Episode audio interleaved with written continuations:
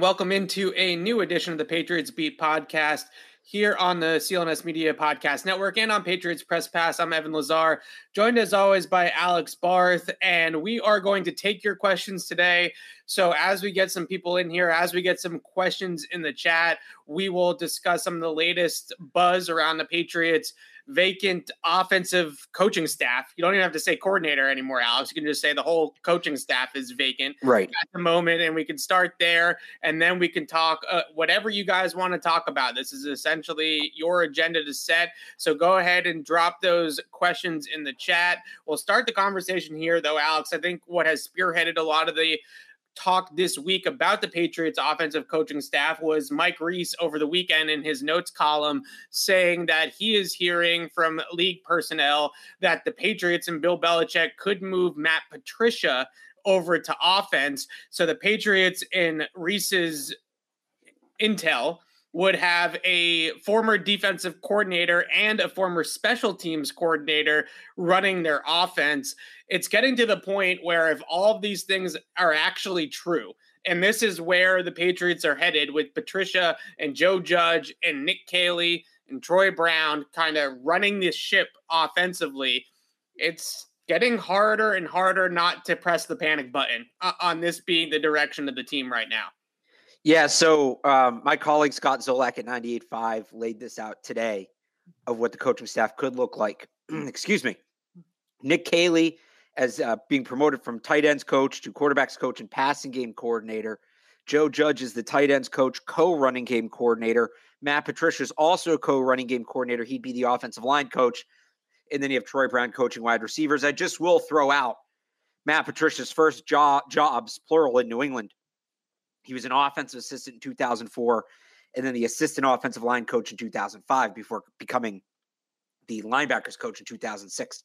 So it's not like he he's never coached offense, right? It's just been two but, decades. yeah, I texted you about this yesterday, and I if, yeah. if anybody in the chat has it, I, I really couldn't.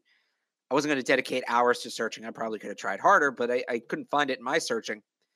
Has a coach ever been both an offensive coordinator and defensive coordinator, like defined at different parts in their career. I'm not talking about a head coach who called offense and defense. I'm talking about a coach who was titled offensive coordinator and then titled defensive coordinator in two separate stints. And yeah. that sounds alarming. Look, I think that it would be interesting. I think there's some unique advantages in that in terms of self scouting point of view.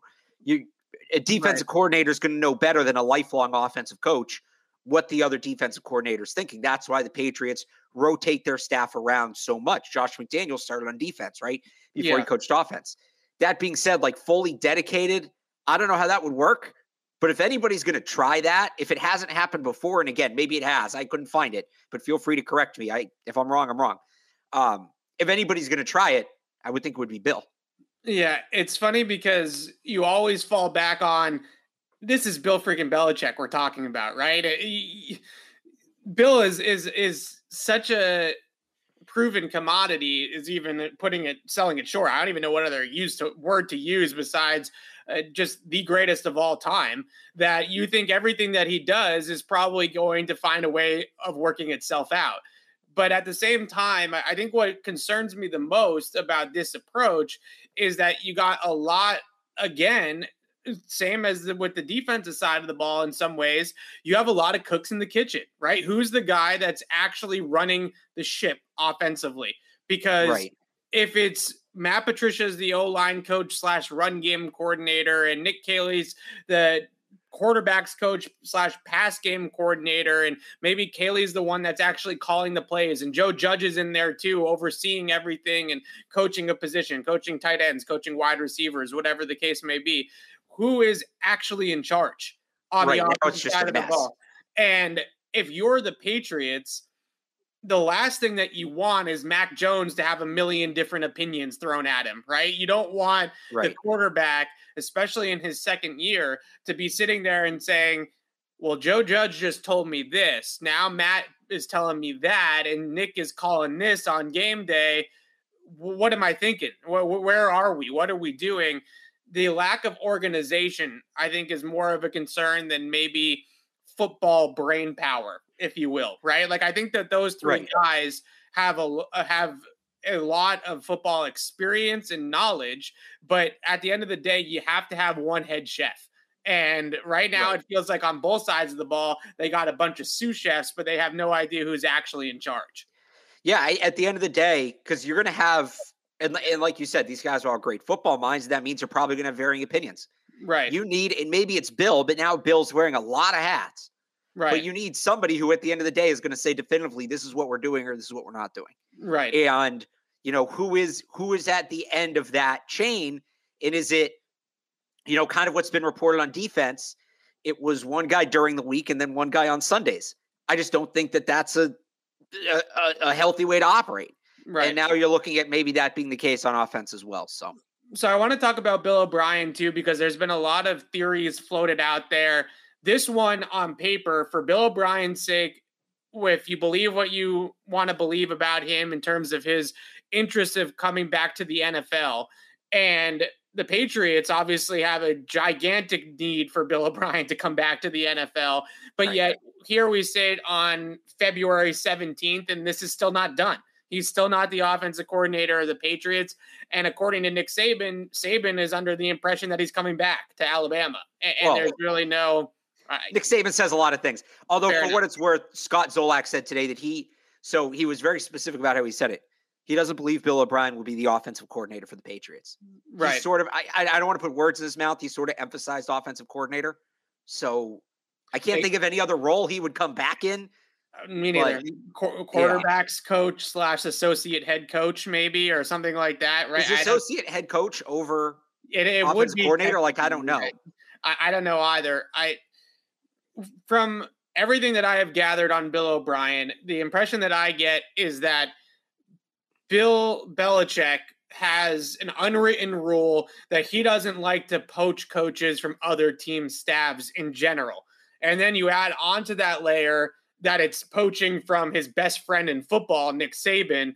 And I right. think the number one thing here isn't money, it's not power or control of the roster, it's not – that the Patriots don't want Bill O'Brien and Bill O'Brien doesn't want the Patriots. It's that Bill is not going to backstab Nick and take his offensive coordinator from him unless Nick Saban gives his sign of approval, you know, and says to Bill O'Brien, go, right? You know, you want to be in the NFL, you want to be with the Patriots, go. So until right. that happens, the Patriots are preparing for that not to happen right? If it, in a couple weeks, in a month, uh, Bill O'Brien and Nick Saban work something out and they're able to get over that hurdle, then the Patriots would welcome it with opening arms. But for now, they have to operate like it's not going to happen because there's no other options, right? There, there's really nothing else that they can do. But the Belichick Saban connection has afforded a lot of really good things for the Patriots in the past, right? Like they have Mac Jones, partially because of that connection. They have Dont'a Hightower and Christian Barmore and Damien Harris and all these good players that have funneled from Alabama uh, to the pro ranks with the Patriots, and not to mention all the coaching and schematic advantages that those two have mustered up together in the lab working together. But it's kind of an interesting conundrum uh, and an interesting uh, kind of contrast here that it could be that relationship and the fact that they are best friends that is preventing Bill O'Brien from coming here and being the offensive coordinator for the Patriots. Yeah, and that there's nothing you can do at that point, right? Mm. You got to wait, I guess, for his contract to run out or whatever. But so I'll go back to sign a two-year contract. So his contract runs out after this season. So if he so chooses, once he's a free agent, essentially in the coaching world, I right. guess he could potentially come back next year for to the Patriots instead of this year. I would think though, if Bryce Young wins another Heisman, and assuming he stays healthy, there's probably a pretty good chance that that happens. Yeah, he's going to get some very, very lucrative head coaching offers in the college ranks. Yeah. So, yeah. Uh, if you really want Bill O'Brien to be the offensive coordinator of the Patriots, or at any point, you got to root hard against Alabama this year. I'll just throw that out there. But Thank you. Somebody reiterated my point in the uh, in the comments, and I think it's a good one. I'll just go back to it since we're having this conversation. At this point, outside of Bill O'Brien, I'm not too worried about the offensive coordinator. To me, I you know somebody whether it's Judge or Caley, and those feel like the two leaders in the clubhouse. I mean, maybe Matt Patricia. Uh, right. Somebody's going to call the plays at this point. Somebody's yeah. going to call the plays, and again, outside of O'Brien, I don't think the offense is going to change. I don't think naming or bringing in an offensive coordinator changes much at this point. To me, the biggest question staffing wise, the Patriots have to answer right now, or not right now, but in the coming weeks, is a dedicated quarterbacks coach. Yeah. And I think Nick Caley's a good football mind, but somebody who's done it before. Right. Somebody who knows what they're doing. You can't play, and not Adam Gase. You can't play games with, I have to throw that disclaimer on there because yeah. it's true. Yeah. You can't play games with Mac Jones development. You just can't right. do it. You you just cannot do it. Or we're going to be sitting here in November talking about Phil Jurkovec. So I and I like Mac, I do, but it's it's the nature versus nurture thing. Right. all these quarterbacks, and we saw it plain as day this year more than any other year. Trevor Lawrence is better than what we saw in Jacksonville, but the coaching staff around him was a mess. Mac, good player, but he had a good support staff. That helps too. So I I think getting somebody to work one on one with Mac Jones, and I've seen people say, you know, bringing Hoyer back as the backup quarterback, maybe that's part of it, and that certainly would help. Um, but they they need somebody working with Mac Jones, dedicated on working with Mac Jones. Yeah, so there you have it. That's kind of resetting the table about the Patriots' latest on the offensive coaching staff. I heard those. Uh, I guess we can call them reports from Zolak. I, I, know he always likes to throw things out there that his little birdies are telling him. I don't know what he wants us to call them, but we can call them reports about Bill O'Brien potentially being out. I wanted to bring up the Nick Saban, Bill Belichick thing because I think ultimately that's what's the biggest roadblock right now. And Bill O'Brien coming back to the Patriots has nothing to do with Bill O'Brien's lack of interest or the Patriots' lack of interest in Bill O'Brien, but more to do with the just coaching. Uh, I don't even know what the word is, just connections, right? And, yeah. and friendships and relationships. So I want to take a second to shout out our sponsors at betonline.ag. Football might be over for the season, but basketball is in full steam for both pro and college hoops. From all the latest odds, totals, player performance props to where the next fired coach is going to land, BetOnline is the number one spot for all your sports betting needs. Head over to the website or use your mobile device to sign up today and receive your 50% welcome bonus on your first deposit. Just use our promo code CLNS50 to get started. And it's not just basketball. BetOnline is your source for hockey, boxing, and UFC odds. Right to the Olympic coverage is the best in the business. From sports right down to your favorite Vegas casino games, BetOnline is your number one online wagering destination. BetOnline, the fastest and easiest way to wager on all your favorite sports and play your favorite games. BetOnline, where the game starts. That that's the reset there. Uh, Dexter here can kick us off with this question, Alex, off the heels of what you were just talking about. The Patriots, we feel we both are in agreement that a quarterback's coach, an external hire, most likely is a right way to go. I actually would really like to see if it's not Bill O'Brien, I, I would like to see Nick Caley get a chance to call the plays. If he is this rising star in their coaching ranks, right? We've seen this work before in other places where all of a sudden this guy that wasn't really getting a ton of attention comes out of the woodwork. Josh McDaniels and is a terrific play caller and offensive mind, right? So if right. Nick, if they feel that strongly about Nick Caley, I have no problems with them giving him a try uh, this season. But he is not a quarterbacks coach; he's a tight ends coach by trade. He's been a tight ends coach for a very long time. Uh, John Carroll University guy as well. So the Patriots had pretty good luck with those John Carroll U guys. So maybe that's another angle to this. But quarterbacks coach, kicking this uh, off here on the Q and A. Who are the best QB coaches? out there that the Patriots could potentially make a pitch to and get. I threw out Jerry Schuplinski on Tuesday He's a coaching free agent. I just mentioned that I don't think Bill Belichick is going to poach from other staffs if he if he doesn't have to. So a guy like Zach Robinson, unless he gets passed over out in Los Angeles, is an interesting name just because the Patriots drafted him and they have some uh, history with him. Sean McVay and Bill Belichick have a little bit of a relationship too. So I suppose if Zach Robinson's not McVay's guy to replace Kevin O'Connell, then maybe that could happen. But who are some other names, if there are any that you have? I know we don't have to go down the Adam Gase route again. That's that's yeah. really the only other one I can think of. So is there, is there anybody else I'm not thinking of? Uh, somebody in the comments brought it up on Tuesday, Josh McCown. Yeah, It'd be a very interesting one. I think you look at just kind of the way I think Mac responded to Hoyer, and I Brian Hoyer's not going to be the, the the quarterbacks coach. He's just not because it's like you're taking a zero out of what he's getting paid, right? Quarterbacks right. coaches get paid a tenth of what backup quarterbacks do. Right. If they go to him and say, "We want you to be the quarterbacks coach," he'll say, "Or are you going to make me the high, essentially the highest paid coach on the staff?" Right? They, right. He's going to say, "I'll be the backup again, and I'll make my whatever it was, close to a million dollars." Um, by the way, working you know much better hours, all of that. So that that all being said, I think the way Mac responded to Hoyer, I would look at recent retirements. Yeah, and guys that like I don't not know. Tom Brady, not happening. Not Tom, no, no, no. It, it, would be a lower. I knew that that was guy. where this was going to go as soon as. No, that's no, no, no. I wasn't going to say Tom Brady. I yeah. the, the one stretch, the one stretch I would put out there, I would call Drew Brees because he is horrible on television, and I'm going to guess he's going to find that out sooner rather than later. If I'm him, I'm leaving on my own accord. I'm not waiting to get the boot, and I wonder if maybe because there, it, it, I think Brees would have a lot to teach Mac. Right. I do. I think there's some similarity. That would be the ultimate stretch. I'm not saying it's going to happen, but yeah. I think you look at Josh McCown. I don't know if Ryan Fitzpatrick's officially retired. If he'd want to get into coaching, he's another guy I look at. Um, I'm just. It's hard to tell sometimes with these like career backups because you don't know when they retire. They just sort of stay free agents. Like Matt Cassel likes to joke, he never officially retired. So right. I'd have to look at, you know, what other backup quarterbacks have been in the league, but I would just kind of start calling those guys. Start calling the guys who retired in the last year or two um, and try to find somebody maybe of a similar profile to Mac who could come in and work with them. So I know I, am missing an obvious name. I don't know if you have it. I feel like I'm missing somebody very. Well, Schuplinski is the obvious name to me, right? Well, no, I mean from that from that like retired that quarterback backup quarterback retired club.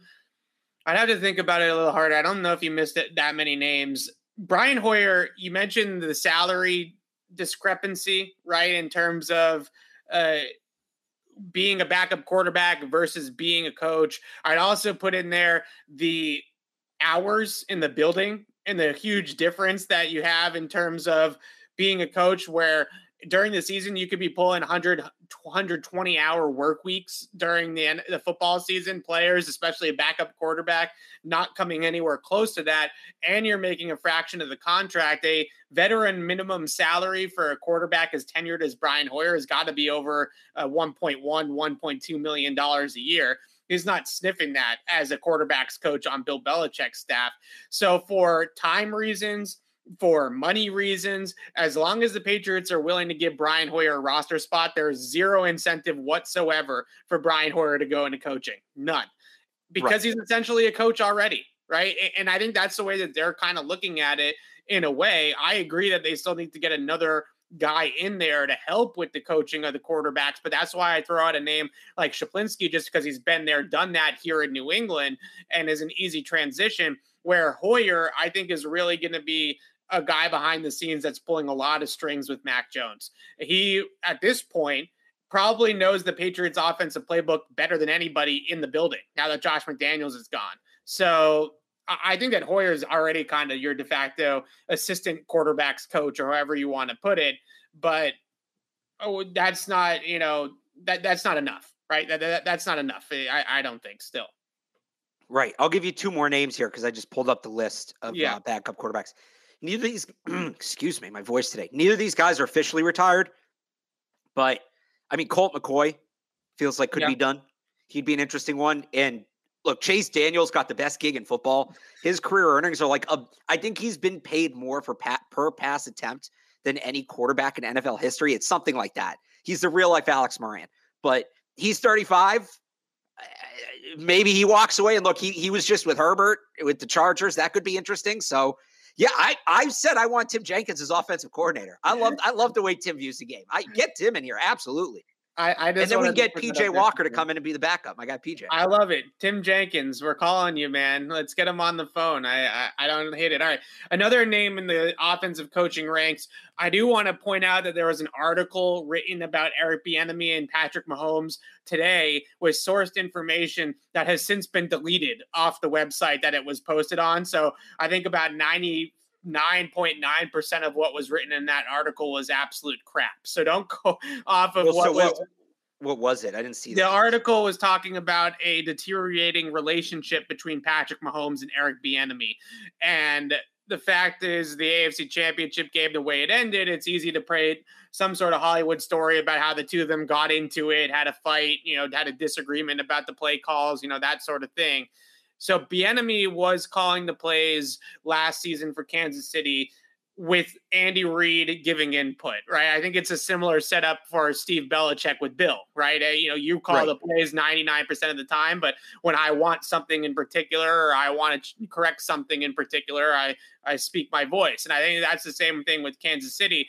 Bieniemy's contract is expired I don't think it's all sunshines and rainbows between him and Patrick Mahomes at the moment. I don't think that means that it's as fiery or as scripted as what that article that was deleted made it sound. But I don't think that that relationship is as strong as it once was. I've talked about Bieniemy having a different. Uh, a language barrier in football language, not an actual right. language, yeah. a football language barrier from the West Coast offense to an EP system you're talking about an offense with West Coast concepts that will call plays by route, right? So they'll say Z slant, X this, you know, Y that. The Patriots might call that play more conceptually, where they would use words to marry concepts so that the entire offense knows what they're doing. A very different play calling formula. So as much as I love Bieniemy, the football mind, and think that he could help the Patriots on that side of the ball, it would be a big, big learning curve for Bieniemy to then get himself used to and entrenched in the Patriots' way of speaking from a football perspective. He's been with Andy Reid for a decade. I, I think he was with Andy Reid with the Eagles too. So that sounds he, right. Yeah. yeah, he's been with Andy Reid for a very, very long time and in a completely different offense completely unrelated, but you mentioned the unfound reports. I just want to bring this up. Did you see the Marquise Brown stuff that's going around? Yeah, the gaming stuff. If he retires, what is it, three years in to be a video game player? I mean, the top of that draft with him and N'Keal, and then everybody else.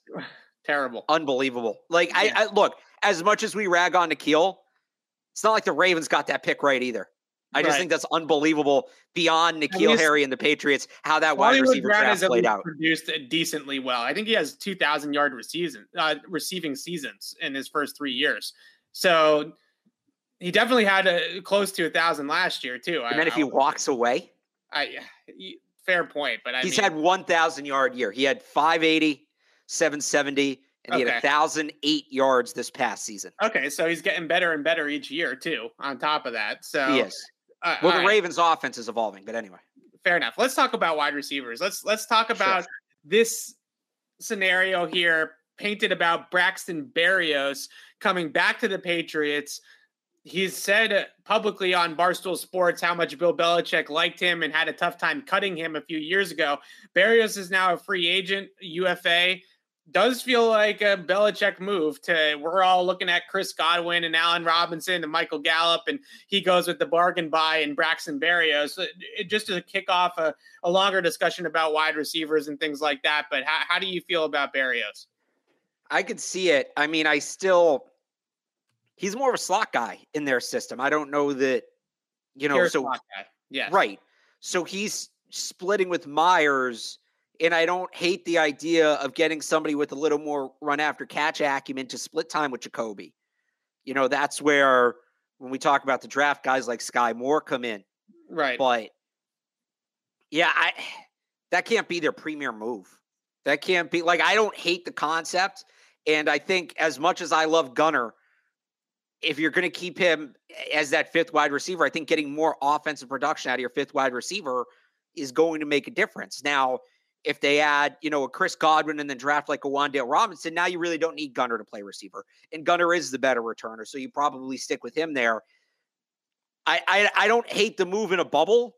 I just don't know that it's the best asset allocation, right? No. Okay, so you slightly upgraded Gunner as your fifth wide receiver, who's essentially your fourth or fifth wide receiver at this point like if they pay him short money, whatever, it's fine. I think Berrios is a good player, but he doesn't add what they need, right? And I think that's it's it's beyond just adding guys. They have a bunch of guys who play wide receiver the way they want wide receiver played. Jakobi Meyers, Kendrick Bourne, right? They need to go get somebody who adds to that group, who adds another dynamic to that group.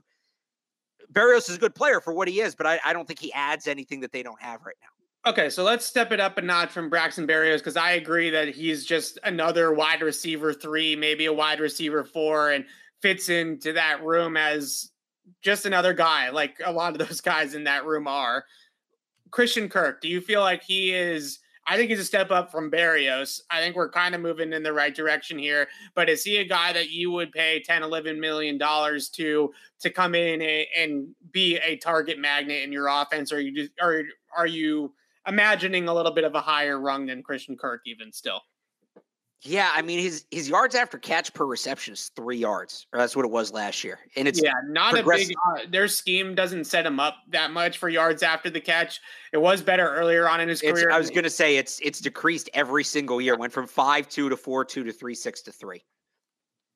Right. So, I think that he is somebody that has more potential in that regard. He was an explosive player in college, right? He was somebody that yeah could really move and could return kicks too, return kicks, return punts, things like that as well. So I think he is somebody that can create with the ball in his hands. I like the fit if they didn't have Kendrick Bourne and Jakobi Meyers and all these other right. guys here already. You know, it's just tough because they're looking for something that will elevate the rest of that group. I think Christian Kirk is a little bit better than those players, but he's not worlds better that it changes the complexion of your offense. It just adds a little bit more juice to it potentially. So, right. So here's the thing: we're basically with these players, with Berrios, with Kirk, Renfro's in the chat is not a free agent until next year. Yeah. We're basically talking about upgrades for Bourne and Meyers. And while right. I think you can upgrade on Bourne and Meyers, I don't think you need to. I think those are legitimate second and third wide receivers. The guy you need to find the upgrade for is Nelson Agholor. Now, finding that kind of player, those kind of players are much rarer. They're more in demand. It's much harder to do. Somebody says Mike Williams in the chat. Michael yeah, Gallup. bring him up next. Like those are more Juju's his own thing. I, I don't right. think he's a fit with the Patriots, but he yeah. is that kind of player. He is that mold, that prototype. That's what the focus needs to be. I think there is room to upgrade Jakobi. That I would almost do in the draft. That's where again you get to John Metchie, Wan'Dale Robinson, Skyy Moore, Slade Bolden. Like there's a bunch of those guys in the draft. If you want to yeah. get another slot or upgrade the slot, you do that in the draft. They need to upgrade that X. That that guy who's going to keep the defense honest, be a threat to take the top off. Christian Kirk's a good player. Braxton Berrios is a good player. That's not what they do though. Like you can't because we did this last year, yeah. and it's you can't just look up all the receivers that have a rating 85 or better on Madden and throw the names out there and hope one of them sticks. You know, I so this we're getting into a deeper philosophical football conversation here. I am of the belief, and I, Evan, I don't know if we've ever actually had this conversation. I'm really interesting to hear what you think of this. Yes. I am of the belief that wide receiver is not a definitive position. Not anymore. It was at a point. And I think, and we've seen this at other positions too. I think outside receiver and slot receiver yeah. are two different positions. And there's guys who can play both. There's certainly guys who can play both, and there's value in that. But you you you know, take Cooper Kupp, right, versus I don't know, AJ Brown. They both technically play the same position, but the skill sets are completely different. So I think as we go through this offseason, it's just something to keep in mind that last year you kind of could throw the names out there because they needed yeah. a full reset. it was just get talent. Well, they've done that. Kendrick Bourne's immensely talented, and I think he's just scratching the surface. Right. You don't need to find an upgrade for for for for Kendrick Bourne. I think I just said Kendrick Brown. Kendrick Bourne. You need to find the upgrade for the other guy. Yeah. So I think that they can upgrade the Z receiver spot too. The flanker, the offline guy, the Edelman, the now Jakobi Meyers. Ideally, I do think that that guy might be on the roster in Kendrick Bourne. I, I think that they could get a better, more explosive Z option out of I board. Can see that. He can learn the route tree and he can get more integrated into the offense next year. My concern with where they stand in that position is whether it's Jakobi Meyers or Edelman or Welker or Brown or Branch or go right on down the history of, of the position, that position is 100 plus targets automatically. Like you walk off the bus and you're getting 100 right. plus targets if you're the starting Z receiver in the Pats offense. So for that player to be such a high volume option, you need somebody that is an explosive playmaker, especially with their ball in the in the hands after the catch. And Jakobi Meyers just doesn't bring that element. He can get open. I think he can create separation. I think he's a good route runner. I think he's extremely smart and football IQ heady, but he doesn't create big plays after the catch. And if they're going to continue to feed that role in the offense, and I think they probably will based off of Mac Jones's skill set. They're not all of a sudden going to become a vertical outside the numbers offense with Mac Jones as the quarterback. They have to be able to get more out of that Z spot. So I look at that spot. I don't know if Mike Williams is necessarily the answer. I like Mike Williams, a talented guy, but he's 18 plus million dollars a year on the free agent market. A lot of the time, when you look at the history of the free agent market, at that wide receiver position, paying a wide receiver in free agency does not work out very often, right? Guys like right. Mike Williams, guys like Michael Gallup, I think those guys that are going to be at the top of that market in this in March are guys I would personally stay away from for that reason. I don't know if they're great fits in what they need. I also don't know if they're going to be worth their price tags because they're getting out onto the open market and the prices are getting crazy because they're getting into these bidding wars, right? It's why the Patriots just paid Jonnu Smith what they just paid Jonnu Smith. Is Jonnu Smith really a $12 million tight end? No, but he's a $12 million tight end in unrestricted free agency. So if I'm the Pats, I'm wary of people like that. I'd much rather them go in the veteran trade market for a guy, for example, like a, you know a Calvin Ridley, who, who's obviously out there, or, or a, a, player like that, or draft a guy. Uh, I saw some questions about the draft. We can start to talk a lot about that a little bit here.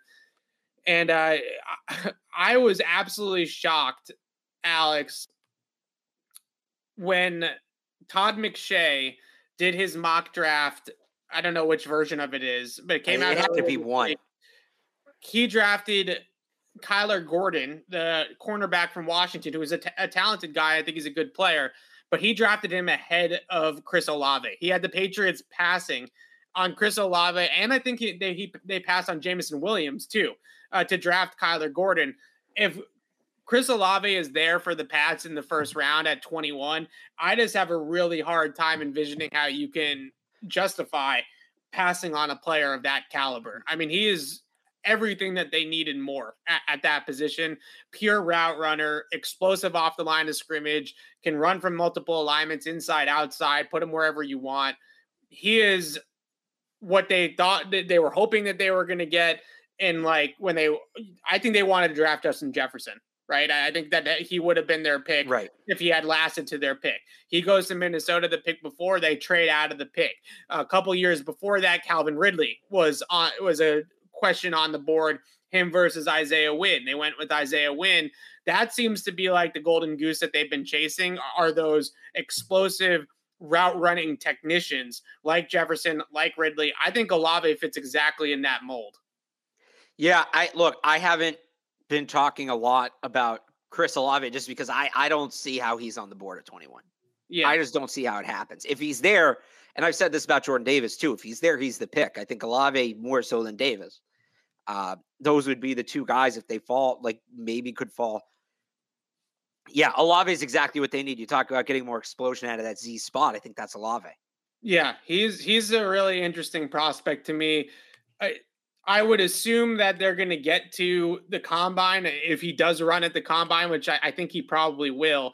If he runs in yeah. the low four fours, then he's not going to be on the board, right? Which I, I think is what is probably going to end up happening. Is he's going to be one of those guys that runs us. He's fast uh, on tape, but I don't know how fast I, I, don't. We have to find out how fast he truly is, right? And when he puts up a four four one or a four four two, I think everybody's opinions on him are going to be like, all right, this is a top twenty player in, in this class, right. and he's going to be gone. Uh, we got to shout out our friends at LinkedIn uh, here. Oh, now we got we got graphics on graphics and everything at the bottom of the That's screen. There you. we go. LinkedIn. Uh, LinkedIn beat slash uh, LinkedIn.com slash beat uh, it's a new year, but it's feeling harder than ever to find and hire the qualified people you need, especially for small businesses. That's where LinkedIn Jobs comes in. They make it easier to find the people you want to talk to faster and for free. Create a free job in minutes on LinkedIn Jobs to reach your network and beyond to the world's largest professional network of over 770 million people. Focus on candidates with just the right skills and experience and use screening questions to get your role in front of only the most qualified. Then use the simple tools on LinkedIn jobs to qual- quickly filter and prioritize who you'd like to interview and hire. It's why small businesses rate LinkedIn jobs number one in delivering quality hires versus leading competitors. LinkedIn Jobs helps you find the candidates you want to talk to faster. Did you know every week nearly 40 million job seekers visit LinkedIn? Post your job for free at linkedin.com slash beat. That's linkedin.com slash beat to post your job for free. And now that we're through that, we can get into some more of these questions as the fire alarm decides to go off in my apartment building. Do you need to go? Uh, no, this happens like once a week. I, how loud I mean, is the, it? It's kind of loud, but like if the fire, do you live on the ground floor at least? Yeah, uh, the second floor. I'll be fine. Let's talk about some big bodied wide receivers in this draft, okay. Alex. Alex is very concerned. It's all right. Atlas will tell me if there's actually a fire. Uh, the Patriots did meet with some big body guys at the combine. Uh, excuse me, at the Senior Bowl. Very distracting. At the Senior Bowl, Christian Watson, uh, Romeo Doubs, another big body receiver that the Patriots met with. This is going to be all sorts of fun. Alex, why don't you take it from here? Uh, Christian Watson, I, I kind of like Christian Watson. I, I know that people are going to read his draft bio. They're going to see six foot three, six foot four. They're going to be super concerned. Oh boy, that's another N'Keal Harry, another Chris, uh, Chad Jackson. But he's a smooth guy. He, he runs well. He's got loose hips. He can change directions. He can run with the football in his hands. He was a really fun study. Yeah, why don't you mute yourself too while, while I'm talking here? Um, yeah, I the, Watson to me isn't really N'Keal because he's got he's got like a reported 441, 442, something like that. He ran at school. So no, he's a burner. The thing with Watson and both guys they talked to at the senior bowl are pretty similar. It was Watson and then Romeo Doubs of Nevada. They're both they're either deep threats or screen guys. Either get the ball in their hands at the line of scrimmage and, and let them create with the ball in their hands. You send them down the field. Doubs is six two Watson six five, and they're both very, very good jump ball receivers with speed, right? So they're true legitimate deep threats. There's just not much in the intermediate game. Uh, Doubs a little more polished than Watson. He's a projected third round pick right now. Watson is fourth to fifth. Um, but that's kind of, you know, you talk about adding a dynamic the Patriots don't have. They have a lot of good intermediate receivers Jakobi Meyers, Kendrick Bourne, Hunter Henry. So adding a guy that's kind of all or nothing, right? Either take the screen at the line of scrimmage or run a go they don't have a guy like that. So, uh, you know, I think they're both both Doubs and Watson are worth watching. They're both guys that uh, you're going to need to watch at the combine. Pro days are going to be interesting. Like, look, Watson's still pretty raw, just as a receiver in general. Doubs is better. He's got better hands, um, but I don't know that he's quite the route run. He's a good route runner. I don't know he's quite the route runner they'll want him to be right away. Uh, but those guys are both players to watch. So, like, like in my mock that I did, 985thesportshub.com, you can find it. Uh, it's actually my pinned tweet as well right now. So I had them taking John Metchie and then taking Doubs, And that I think is where you look at those guys where if they draft a Chris Olave, if they draft John Metchie, if they go out, they sign Chris Godwin, then adding that guy as a complementary piece is a really good move. I don't know that either one of those guys is the guy you draft outright as like the answer.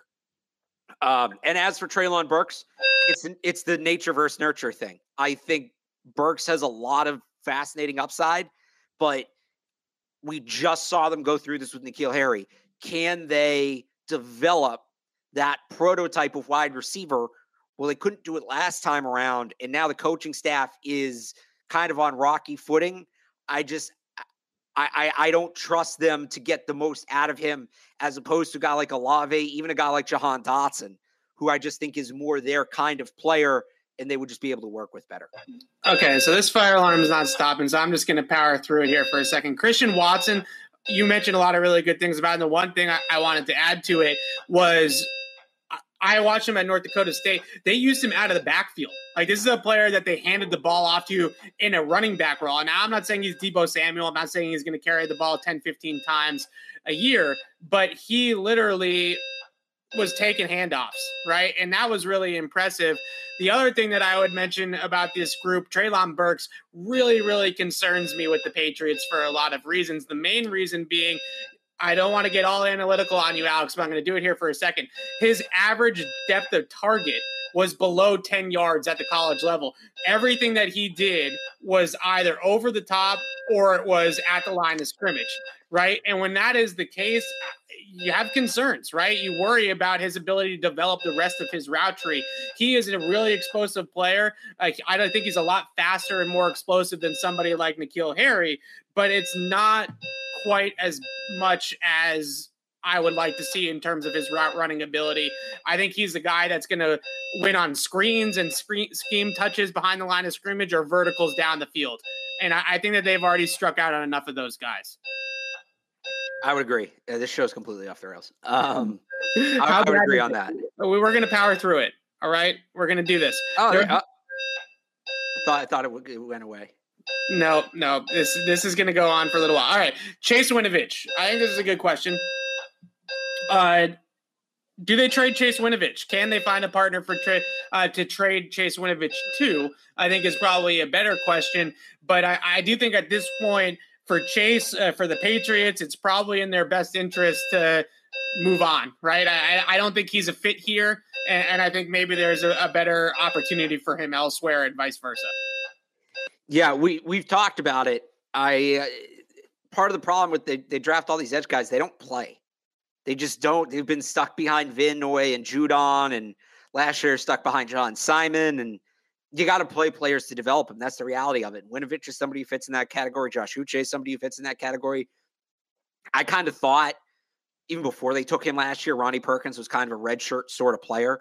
But now in year two, you got to play him. You got to have reps for him. So you have this logjam. You got to start start thinning it out. I think there would be some value in Chase Winovich. I think he's shown enough that you could get something for him. Maybe an early day three pick, something like that. Look, they don't have a ton of picks this year. They only have six picks.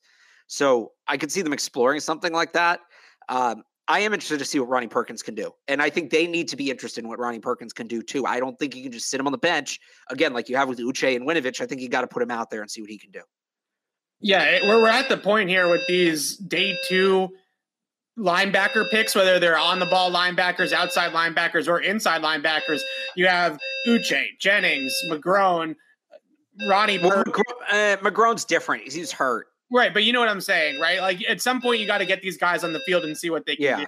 And yeah. I, I, think that Chase Winovich is in that same category, but maybe they've already seen what he can do. He's he's decent already in the Patriot system. I'm not sure if he's the answer here, but I Mike Reiss threw this out here today as, as an analysis on, on ESPN what gives with these day two guys, right? Why are these day? You know, we're talking about two of them here and Winovich and Ronnie Perkins why are is it development is it talent evaluation and uh, you know player development combined uh, what's the situation here because they've drafted what four or five of these guys in the last couple of drafts and none of them have really ascended to being full-time players or big-time producers or playmakers for the patriots defense and I, I just think you got to figure out a way to get them on the field. I think that's ultimately what it comes down to. And look, there was a portion of the year last year where Matthew Judon and Kyle Van were playing so well that the snap just weren't there. But this year you have a chance to thin that out. Just don't add it. Just don't add somebody to the logjam, right?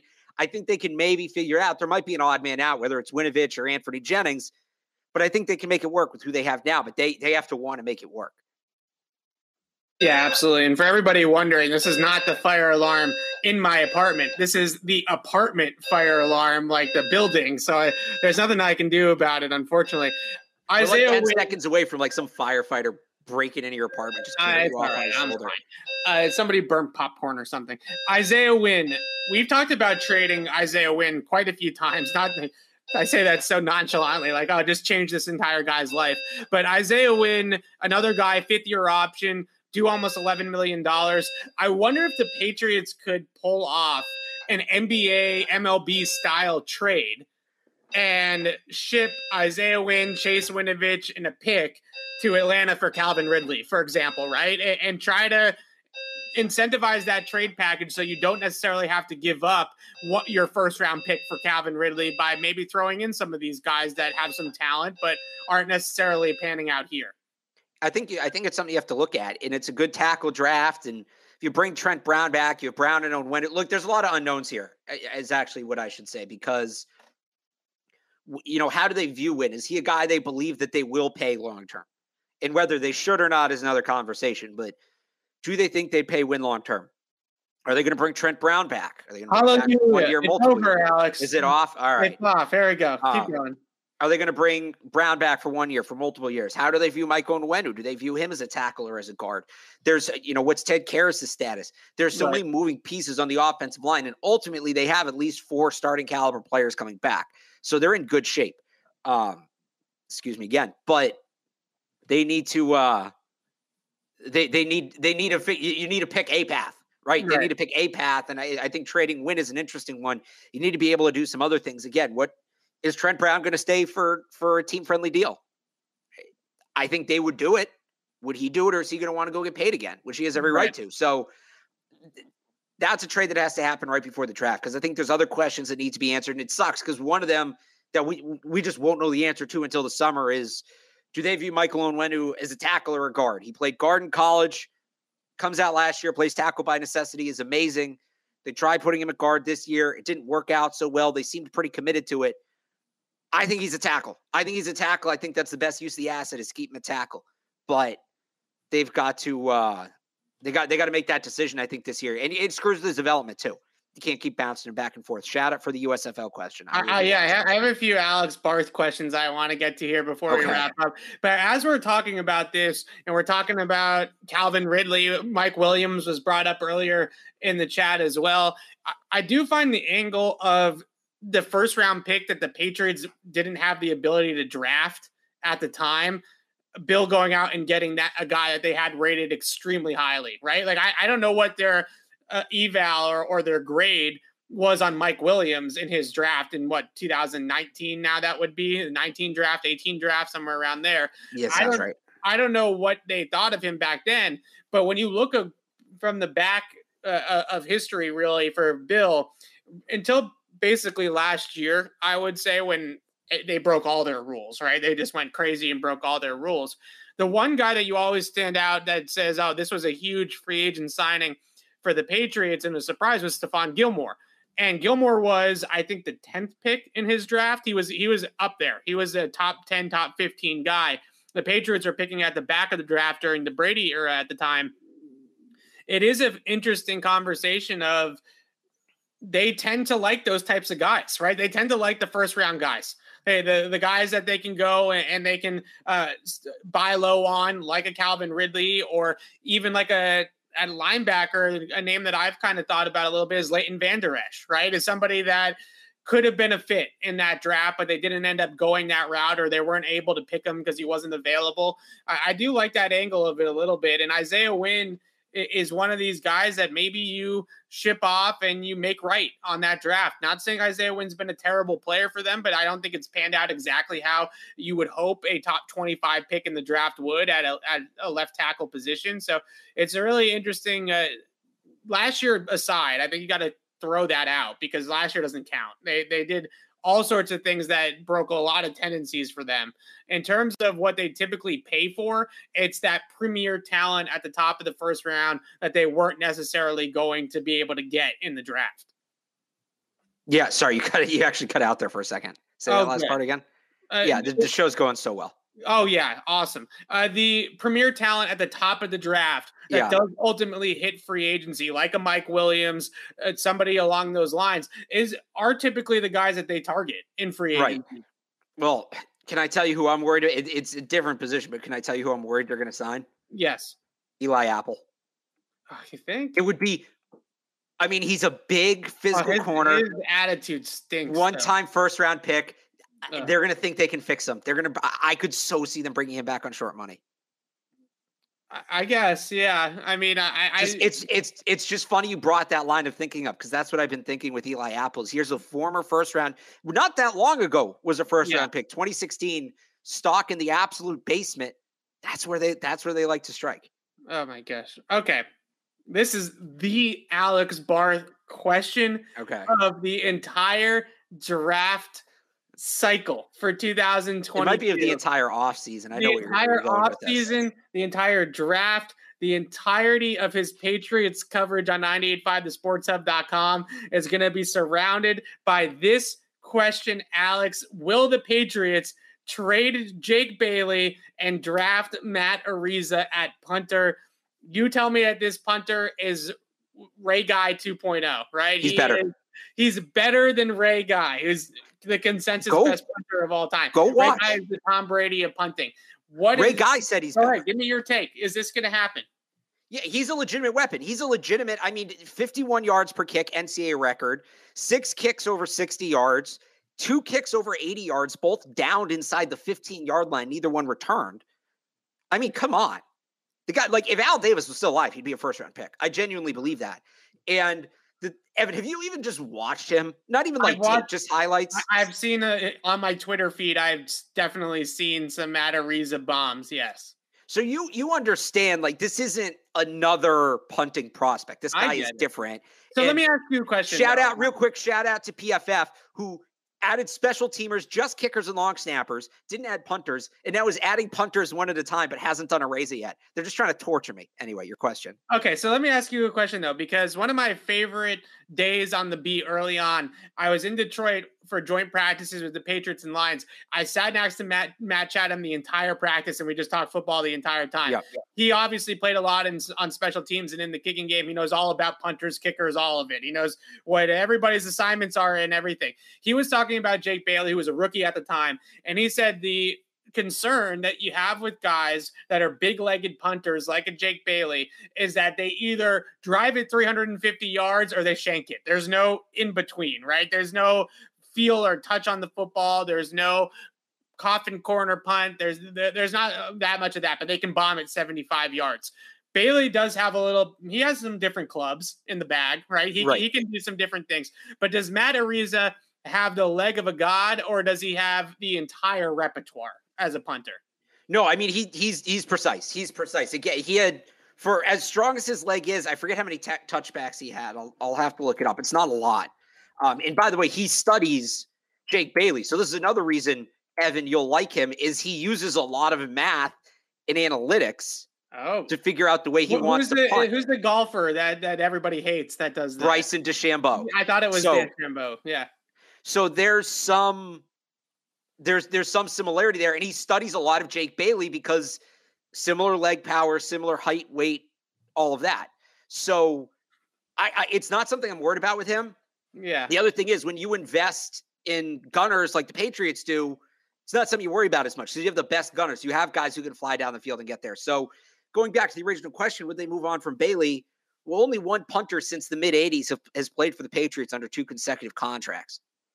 And that was Ryan Allen. He got he got his contract extended midway through his rookie year. They then moved on from him to get Bailey, who was Bailey's probably I mean, Araiza, Araiza's the Araiza, I've been saying it wrong this whole time. Meanwhile, Araiza is probably the best punting prospect since Bailey. So last time there was a guy this good, they broke the mold and went out and got him. And did you say so how like much better is he though? Like how? Uh, and we've spent a lot of time the, on this. He's, he's really good. There, there are people who say he would be the best punter in the NFL right now. Okay. And the other okay. thing about it is Jake Bailey's cap hit is the second largest of any punter in the league. They save almost $4 million. It's 3.9 something if they right. cut him or trade him. So that, I mean, that's not an insignificant number. No. So it makes sense for them to move on with Bailey to begin with. They could extend him, but at the same time, well, if there's a generational punting prospect, yes, why not go get? And, and by the way, kicks field goals too. Really yeah. good kicker. So I, I just, I don't to me, if they don't get Araiza, it's because he went higher. It's right. because he went off the board before they were picking. So uh, the interesting thing that you just said to me, two things. One, I, I, mentioned the does he just have the big leg and no other clubs in the bag? Because I think what we saw last year, and Jake Bailey was dealing with some injuries and, and things like that. But I think what we saw last year was that when those big-legged punters get out of a rhythm, they can shank the ball. Like they can get into a little bit of a funk and, and, and not be able to produce at the same level. I don't want to see the same exact thing happen with a guy like Araiza who maybe just doesn't ha- has an off year, ha- has an off couple weeks, gets him out of his rhythm. It's I'm sure a very rhythmic position, right? It's just like a golfer. Once your swing gets out of whack, your swing's out of whack, and it's difficult to get it back into form the other thing I would mention, you just mentioned these yeah. kicks, field goals. So Bailey kicks off.